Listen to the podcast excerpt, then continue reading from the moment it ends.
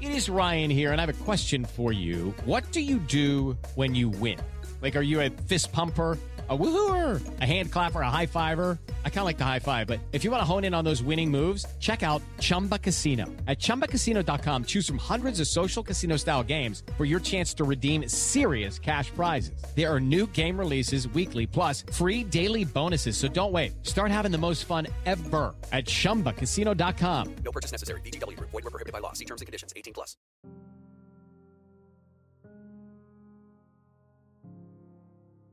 Throughout Irish folklore, probably the most famous magical creature of them all is the fairy. But contrary to what Disney might tell you, not all fairies are cute tiny women with wings who fly around spreading fairy dust and bringing good fortune. According to the original folklore, some fairies run the gamut from being simply mischievous all the way to being outright evil, doing some of the most terrible things imaginable. There's one particular type of fairy we've talked about before in this show called a changeling. This is an ugly or physically deformed fairy that is placed in the beds of kidnapped human children, taking their lives for their own. The idea that fairies like to steal children and replace them with another is usually done out of cruelty and an outright hatred against humans. Although stories of changelings are just fairy tales, hence the name, something much closer to the truth has occurred several times throughout history. To a devoted parent, there can be nothing more terrifying than the thought of losing one of your children. It's practically impossible for anyone who hasn't experienced it personally to comprehend the level of terror and grief that occurs when a child goes missing. Suddenly, there's this empty space that was once full of joy an empty room, an empty seat at the dinner table, pile of toys that will never be played with. But although the Irish changeling myth is just a myth, it also holds a dark truth to it. For in reality, there have been a few occasions throughout history where a child has gone missing, only for them to suddenly return. But there's just one problem it's not the same child. In this episode, I'm going to tell you about three such stories in which grieving parents lose their children, only to have them replaced with their very own changelings. I'm Nate Hale, and some people call me the banshee of the podcasting world. And this is The Conspirators.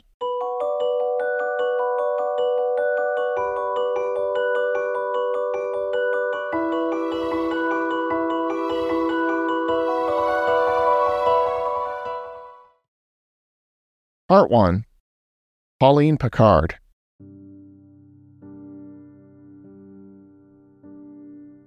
On April 6, 1922, Marianne Picard sent her two year old daughter Pauline out to play on the family farm near the village of Ladue, in the region of Brittany in northwest France.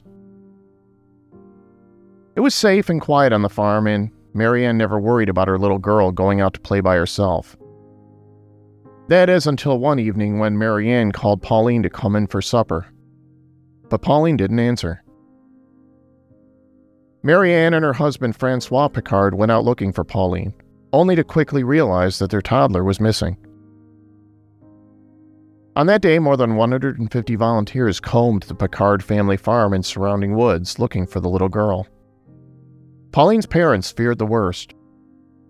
They thought that Pauline might have gotten lost in the forest and either succumbed to the elements or perhaps was eaten by a wild boar. Yet as the weeks stretched on, many people around town began to find it odd that none of the toddler's remains were found. Soon, talk began to spread that perhaps the little girl may have been abducted.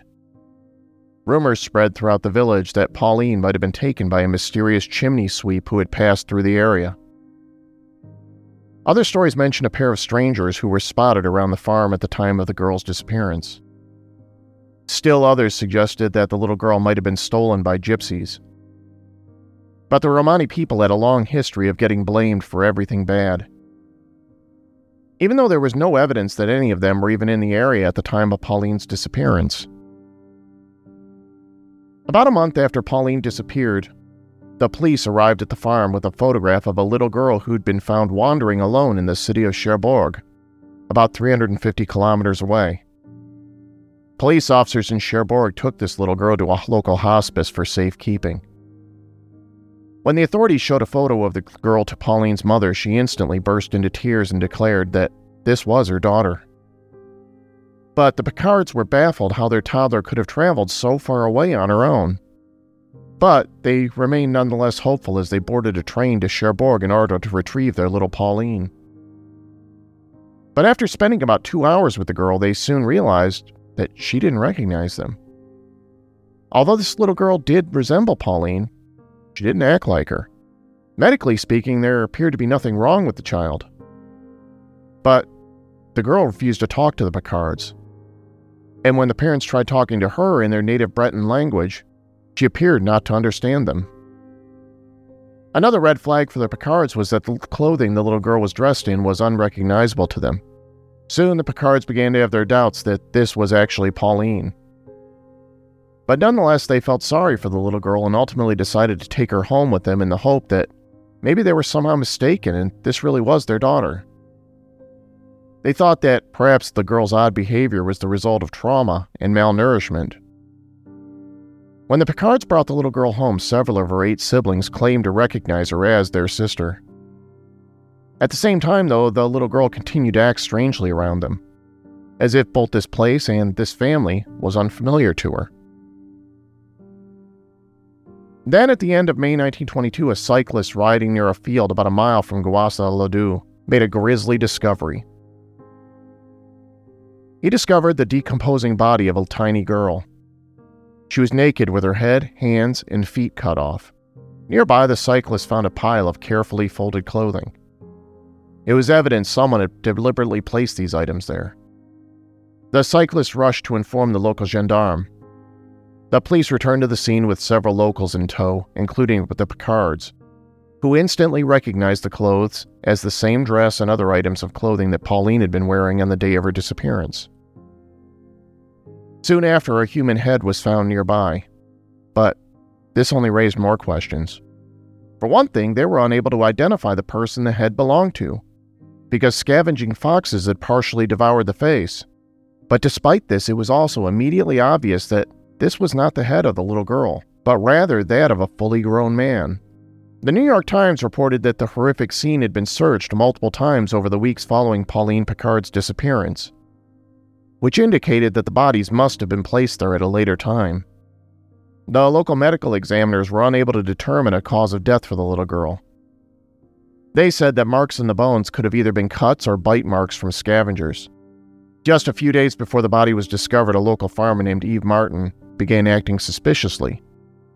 When he approached the Picards and asked them if they had found Pauline, he then made the bizarre proclamation that God is fair, I am guilty, immediately before rushing away. The following day, Martin was committed to a lunatic asylum. Police attempted to question him, although he was beyond giving any sort of coherent information by that point.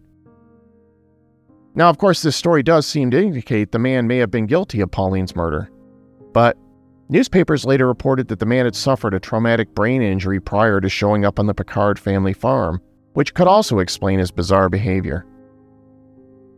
In the end, there was simply no evidence that Yves Martin did anything to Pauline. Police also investigated an umbrella salesman named Christophe Caramon. He actually did some work for the Picards and even ate breakfast with them on the morning of Pauline's disappearance. Caramon seemed unusually affectionate toward Pauline, often cuddling her and telling her he could find her a good home in another town. One witness even came forward claiming they'd heard Caramon tell Pauline he was planning on taking her away. Police arrested him but eventually released him after he provided them with a solid alibi. An Algerian newspaper later published a rather dubious article which contained further information about Yves Martin, the farmer who told the Picards he was guilty.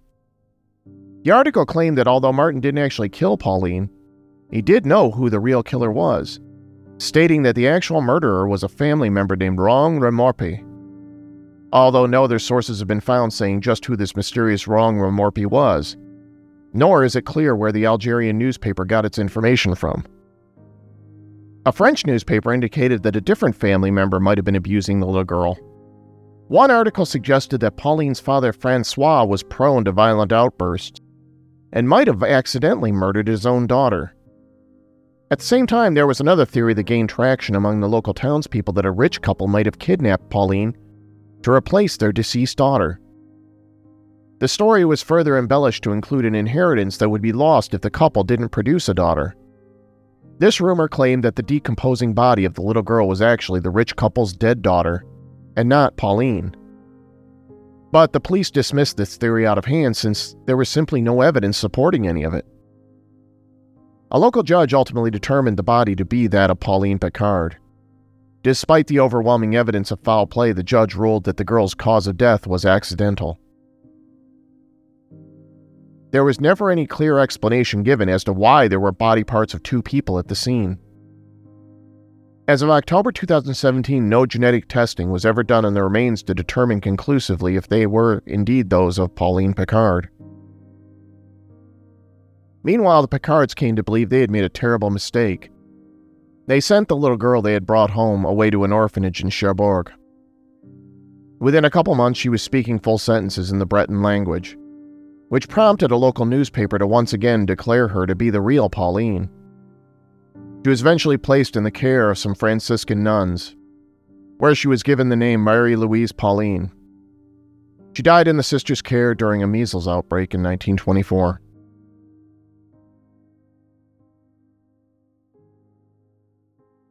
Part 2 Bobby Dunbar. On August 23, 1912, Percy and Leslie Dunbar loaded up their two young sons in the family roadster and headed from their home in Opelousas, Louisiana, on a camping trip at nearby Swayze Lake. That evening, at some point while the rest of the family played in the water, four year old Bobby Dunbar wandered away from the campsite and vanished. A search party was formed and they were able to track the little boy's steps to the edge of the lake. It was initially presumed that Bobby fell in and drowned. But then Bobby's hat was found a considerable distance away in the opposite direction from the lake. After that, several other darker theories began to swirl. Swayze Lake was teeming with alligators, which led some people to speculate that the boy might have been eaten. There were also heavy woods surrounding the lake where it would have been easy for a little boy to get lost. Both the local and state police became involved in the search. They caught and dissected several alligators, expecting to find the boy's remains inside. They even dynamited the lake, hoping it might eject the body from the water. But the little boy's remains were never found. Several people began to speculate if Bobby had been kidnapped. A $6,000 reward was offered, the equivalent of about $160,000 today but no credible information about the missing child ever came in. Then, about eight months later, the Dunbars received some good news. On April 13, 1913, a boy matching Bobby's description was discovered in Mississippi. A traveling handyman named William Cantwell Walters was spotted with a young boy who resembled Bobby. When the authorities questioned him, Walters claimed the boy's name was Charles Bruce Anderson, and he was the illegitimate child of his brother and a woman who cared for his parents in North Carolina named Julia Anderson. Walters told police that Julia left the boy in his care and was allowing him to travel with him. Several local residents confirmed Walters' story, but the police still arrested him and took the boy into custody. Julia Anderson came forward and confirmed that she had granted permission for her son to accompany Walters. Although she said that it had just been for a couple days while she visited her sister. Strangely, the mother never reported her son was missing, despite the fact that he was in Walter's custody for more than a year by that point. The authorities thought the whole story was suspicious. Meanwhile, Percy and Leslie Dunbar were ecstatic over the possibility that their Bobby might have been found. They took a train to Mississippi to see if they could identify him. Leslie was brought before the little boy while he was sleeping. Depending on the source, you'll find differing accounts of exactly what followed. One version claims the boy awoke suddenly and cried out, Mother! Then, when he reached out for Leslie, she fainted. Another version claims that the boy woke up startled and began to cry.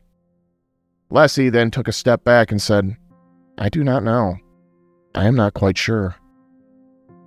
You can find a number of competing newspaper articles with differing opinions over whether the Dunbars recognized the boy or not. One article stated that Percy thought the boy's eyes appeared smaller than Bobby's, some articles said the little boy didn't seem to recognize the Dunbars either. But in the end, Leslie did ultimately declare that this was indeed Bobby after examining some moles and scars on the boy's body. A judge said that this identification was good enough for him, and he sent the little boy home with the Dunbars to Opelousas, where they were greeted with a parade and a brass band. Although this should have been a joyous occasion, not everyone around town was convinced that this really was Bobby Dunbar. Several residents were concerned that despite Bobby only being missing for eight months, the only way his own mother had been able to identify him was through marks on his body. Later on, a newspaper paid to bring Julia Anderson to Louisiana if she could identify the boy as her son. Bobby and four other boys about the same age were brought in one by one to meet Anderson.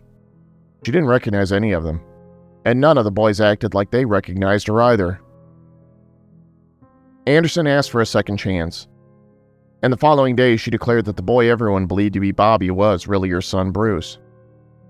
But like Leslie Dunbar, she was only able to tell for certain after doing her own examination of some of the boy's moles as well. By that point, public opinion was not in Anderson's favor. It didn't sit well with a lot of people the way Julie Anderson failed to declare her son missing for more than a year. Some newspaper articles described her as a woman of loose morals.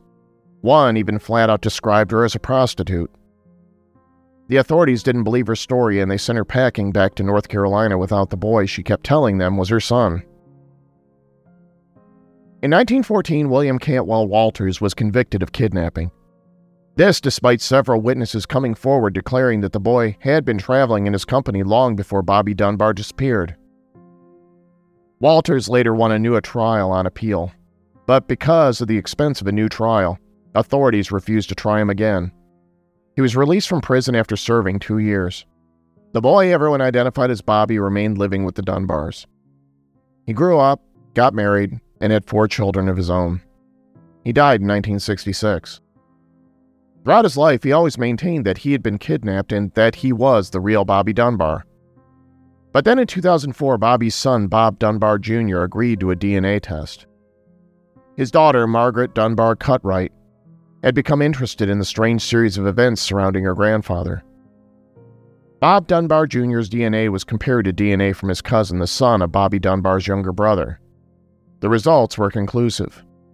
Bob Dunbar Jr was not related to any member of the Dunbar family. It turned out Julia Anderson had been right all along. The boy everyone identified as Bobby Dunbar really was her son Bruce. The Anderson family was jubilant when they heard the news.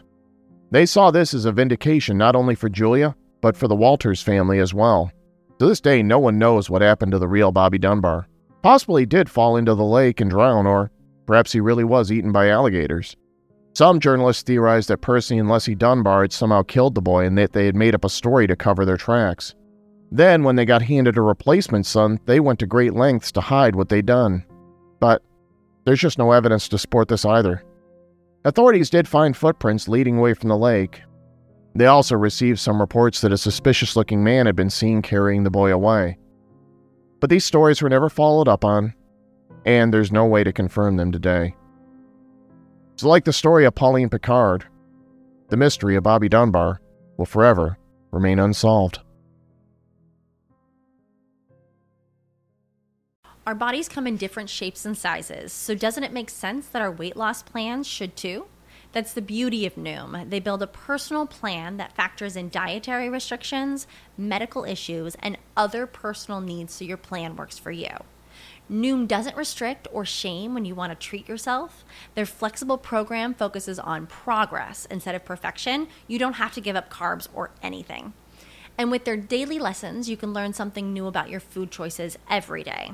After just a few days of using the app, I learned how to recognize cues for overeating and how to choose the right foods to feel full. Stay focused on what's important to you with Noom's psychology and biology based approach. Sign up for your trial today at Noom.com. That's N O O M. Dot com and check out Noom's first ever cookbook, The Noom Kitchen, for a hundred healthy and delicious recipes to promote better living. Available to buy now wherever books are sold. Part 3 Walter Collins. For many decades throughout the 20th century, the Los Angeles Police Department had a pretty lousy reputation. for corruption and abuse of power. Many officers were on the take from local mobsters, while others were notoriously brutal when extracting confessions. Back during the late 1920s, then Police Chief James Davis stirred up even more controversy when he created a 50 man gun squad to go after the city's criminal element, with the express order to bring in the perps, dead or alive. This didn't go over well in the press, who were constantly publishing articles describing the LAPD as a bunch of thugs no better than the criminals they were supposed to arrest. So it was considered to be a major public relations success for the department when in 1928 they reunited single mother Christine Collins with her nine year old son Walter, who had gone missing five months earlier. The only problem was, Christine didn't believe this actually was her son. Walter went missing on March 10, 1928, after Christine Collins gave him a dime to go see a movie. Only he never returned. Christine was considered unusual for the time, in that she was a single mother who was managing to support herself and her son without a man in her life. Her ex husband was in jail for running a speakeasy. In order to make ends meet, Collins got a job working at the telephone company. She prided herself on the non emotional, business-like way she conducted herself when dealing with men in positions of authority. When nine year old Walter didn't return home, Christine reported his disappearance to the LAPD.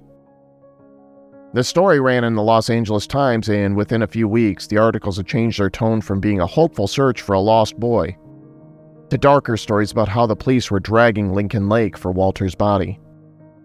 During the days that followed, a number of tips poured in, probably the most prominent of which was when a gas station attendant in Glendale reported seeing what appeared to be a dead boy wrapped in newspaper in the back seat of a car, driven by a, quote, foreign looking couple. Other sightings of a boy fitting Walter's description stretched as far away as San Francisco. The boy's own father, Walter J.S. Collins, who was serving time in Folsom State Prison, suggested that a former inmate might have kidnapped his son out of revenge Meanwhile, the case grew colder and colder, and the LAPD were taking a beating in the press for not finding Walter. Then in August 1928, a boy claiming to be Walter Collins turned up in DeKalb, Illinois. The authorities brought the boy to Los Angeles and presented him to Christine Collins. But after seeing him for the first time, Christine tried telling everyone that she didn't think this was her son.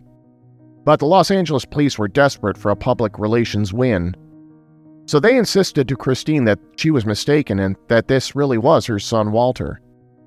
Captain J.J. Jones even famously told her that she should take this boy home and try him out. After three weeks, Christine marched back into the police station with a set of Walter's dental records along with a stack of signed statements from people who personally knew the boy, and they all agreed that this wasn't him.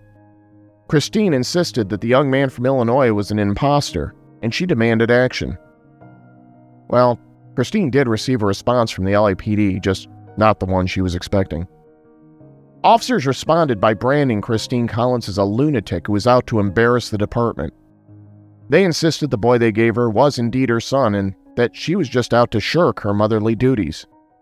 They then took things a step further and had Christine committed to a mental hospital using a policy called Code 12, which allowed them to rid themselves of troublesome citizens. But then a monkey wrench got thrown into their plans. You see, during the time Christine was institutionalized, the so called Walter finally admitted that she had been telling the truth, and that he really was an impostor. A handwriting expert compared writing samples the boy made with that of Walter Collins and determined they didn't match.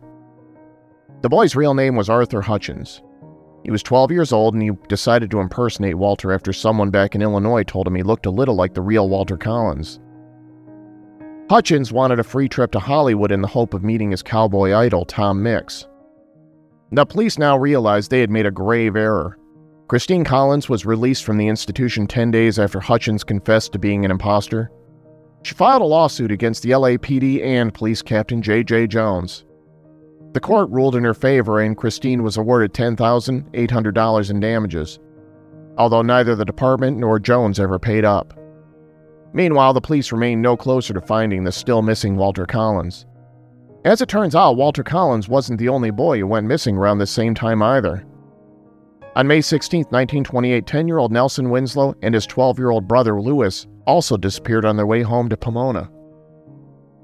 Not long after, their parents received some strange letters purportedly written by them. The first said they were heading to Mexico, and the second said they planned to stay missing in order to become famous. At the same time, the police didn't make any connection between Walter Collins and the missing Winslow boys at first. Nor did they connect these cases with the headless body of a Latino boy they found in La Puente in February. They also didn't connect any of these crimes to a report they received about a man mistreating a child at a poultry farm in Wineville. But they should have.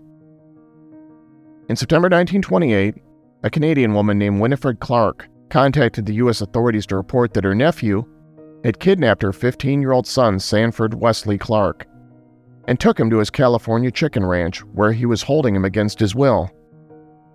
In August of 1928, Sanford Clark's 19 year old sister Jessie became worried about her brother after he was taken by their 21 year old uncle, Gordon Stewart Northcott, to live on his ranch in Wineville, California. Jessie decided to visit the ranch to check on Sanford personally, and she was shocked by what she discovered. Found out that her uncle had been physically abusing her brother then Sanford made an even more disturbing confession when he admitted to her that he had helped his Uncle Gordon murder four children. Jessie went to the American consul and told them what her brother said. The consul wrote a letter detailing their concerns to the Los Angeles Police Department. But instead of going to investigate the allegations of four murdered children themselves, the LAPD claimed that this was a situation more suited for the United States Immigration Service. On August 31st, the Immigration Service sent two inspectors to the ranch. When Gordon Northcott saw the two agents driving up the long road leading to the ranch, he fled into the tree line along the edge of his property. But before he ran away, he told Sanford to stall them as long as he could. He said if he didn't, he would shoot them all with his rifle from a distance. Sanford managed to stall the agents for a couple hours while Northcott made his getaway. Eventually, though, Sanford broke down and confessed to everything he knew. Sanford Clark admitted to police that his uncle had been physically and sexually abusing him the entire time he was in his custody. He also told them that he had personally witnessed Sanford abusing and murdering Walter Collins, the Winslow brothers, the Latino boy in La Puente, and several others as well. He also said that sometimes his uncle even forced him to participate in the children's abuse. Sanford said that when Gordon Stewart Northcott got bored of the children he kidnapped, he would chop them up with an axe in the incubator room where he kept his chicks. He would then bury the bodies in quicklime to destroy the remains. Sanford claimed that he had participated in the murder of Walter Collins because the boy had seen Northcott help another man kill his mining partner. Sanford told police where they could find a series of graves next to the chicken coop which contained the remains of Walter Collins and the Winslow boys. Police dug up the earth where Sanford told them, although there wasn't much left to find. Just a few bone fragments, and that's about all. Police did find some axes among the farm tools that were covered in dried blood and human hair. Over time, they would also uncover the bones of several children scattered elsewhere across the ranch, all of which pathologists determined were those of male children. Inside the house, a library book checked out by one of the Winslow boys was also found, along with several letters written to the children's parents, a child's whistle, and several Boy Scout bandages. There was never any direct evidence found that could be tied to Walter Collins, though. Gordon Stewart Northcott's parents, Cyrus and Sarah Louise, skipped town after admitting that their son had told them about the murders months earlier. On September 20th, 1928, Gordon was finally arrested in British Columbia. His mother, Sarah Louise, was later apprehended in Alberta, Canada. Police brought Northcott back to his Wineville ranch in December in an attempt to get him to reveal more information. There, he confessed to five murders, including that of Walter Collins, the Winslow brothers, and a Mexican boy named Alvin Gothea. Although later that same day he recanted most of these confessions, instead claiming that he only killed Alvin Gothea. Soon after, Northcott's mother confessed to being involved in the murder of Walter Collins as well. Sarah Louise said that she had been the one who struck the final blow to Walter's skull before helping burying him in a hole behind the chicken coop. Sanford Clark said he was there too and that his grandmother told him that if they each took a swing at Walter, that in the eyes of the law they would all be equally guilty. Sarah Louise Northcott would go on to be convicted and sentenced to life in prison for the murder of Walter Collins. In January 1929, the trial of Gordon Stewart Northcott began. Northcott fired several defense attorneys before deciding to defend himself in court. He admitted on the witness stand that the reason he abused so many young boys was because he loved them. He later called his own mother as a witness to testify in his behalf, but this did not go well. Sarah Louise Northcott made a series of bizarre confessions on the witness stand. This included telling them that she was actually Gordon's grandmother, stating that her husband had raped her daughter Winifred, and that Gordon was really Winifred's son. Gordon Stewart Northcott also confessed to being molested by his father, that he had been involved in an incestuous relationship with Sarah Louise. Sarah Louise expressed to the court how much she loved Gordon and how she would do anything for him. On February 8, 1929, the jury found Gordon Stewart Northcott guilty of the first degree murders of the Winslow brothers, as well as an anonymous victim. The judge sentenced him to death. Gordon Northcott was hanged on October 2, 1930. Gordon's mother, Sarah, pled guilty to killing Walter Collins. The judge spared Sarah Northcott the death penalty because she was a woman, instead, sentencing her to life imprisonment. After learning that her son was sentenced to hang, Sarah begged the judge to hang her as well. Instead, she ended up serving 12 years of her life sentence at Tehachapi State Prison before being paroled. She died in 1944.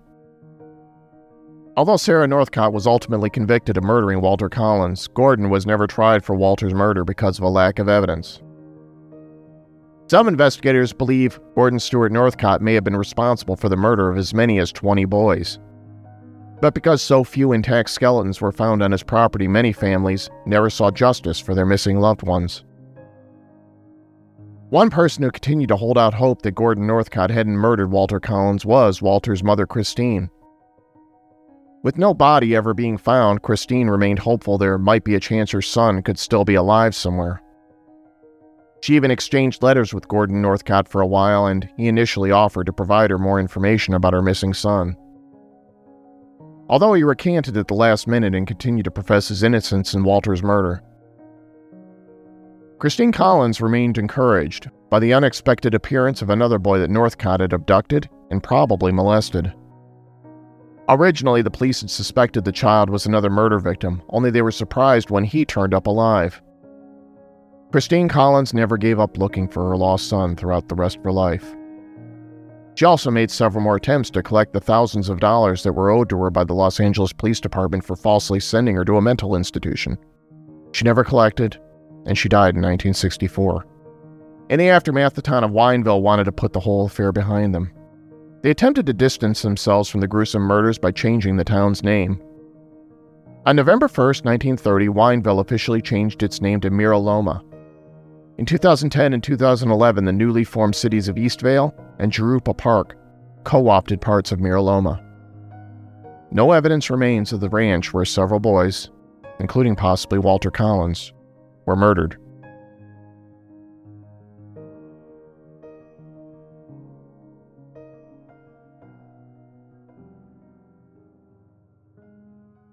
The Conspirators is written and produced by me, Nate Hale, an entirely fictional identity. Thanks so much for listening.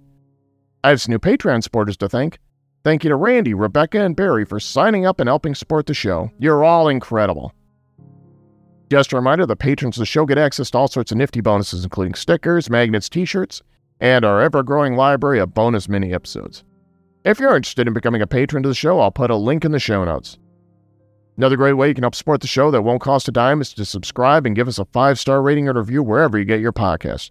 Currently, we're on Apple, Stitcher, Spotify, and pretty much everywhere else across the podcasting multiverse. We also have a website, theconspiratorspodcast.com, where you can listen to our entire back catalog of shows. Elsewhere, I encourage you to follow us along on social media. Currently, we're on Facebook, Instagram, and that never ending funhouse we call Twitter. You can also send us an old fashioned email at theconspiratorspodcast at gmail.com and send us topic suggestions or just let us know how we're doing. Or let me know how you're doing. I'd love to hear from you either way. Thanks again for listening, and I hope you'll be back next time.